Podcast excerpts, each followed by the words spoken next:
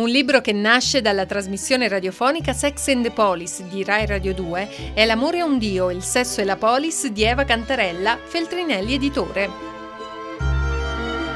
È un libro che racconta quel che dall'antichità con i miti e le leggende ancora si tramanda e ci condiziona. Una posizione di comodo che rassicura e garantisce l'esercizio indisturbato di controllo sul corpo delle donne.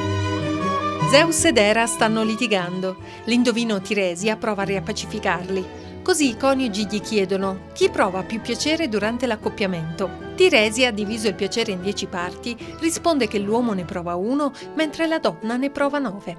Eva, che non si aspettava tanta sincerità, va su tutte le furie e punisce Tiresia accecandolo, colpevole di aver rivelato il segreto delle donne. Ma oltre il mito, come vivevano le donne ateniesi? Prima vergini modello, poi devote al marito, escluse dall'istruzione e dalla vita della polis, e madri. Dunque le donne ateniesi dovevano essere come Penelope, belle, ubbidienti, sagge, riservate e fedeli. E gli uomini ateniesi? Vivevano con la moglie, con la concubina e poi facevano diverse esperienze extraconiugali, ma anche flirtando con i ragazzi, la pederastia, l'amore dei ragazzi. I ragazzi erano interessanti sotto il profilo sessuale finché non comparivano i peli, i segni del tempo anche per loro già poco prima dei vent'anni. Gli uomini più maturi, dunque, formavano i giovani cittadini anche sotto il profilo sessuale senza che l'opinione pubblica ne provasse fastidio. E se la moglie tradiva il marito, Ecco la denuncia per impietà, tutto e niente, o il delitto d'onore. In Italia è scomparso dal codice penale solo nel 1981 e Omero già descriveva la doppia morale 3000 anni fa. Una società avveduta la nostra, non c'è che dire. E la maternità? La madre era il padre, le donne la razza maledetta. Ai greci non andava giù l'idea che le donne godessero più di loro e che generassero la vita, perciò il maschio prevaricava. Si sente in diritto di controllare il piacere della donna perché non ne goda oltre misura e in dovere di controllare la maternità affinché nascano solo i figli che il padre desidera e che a lui, solo a lui, obbediscano.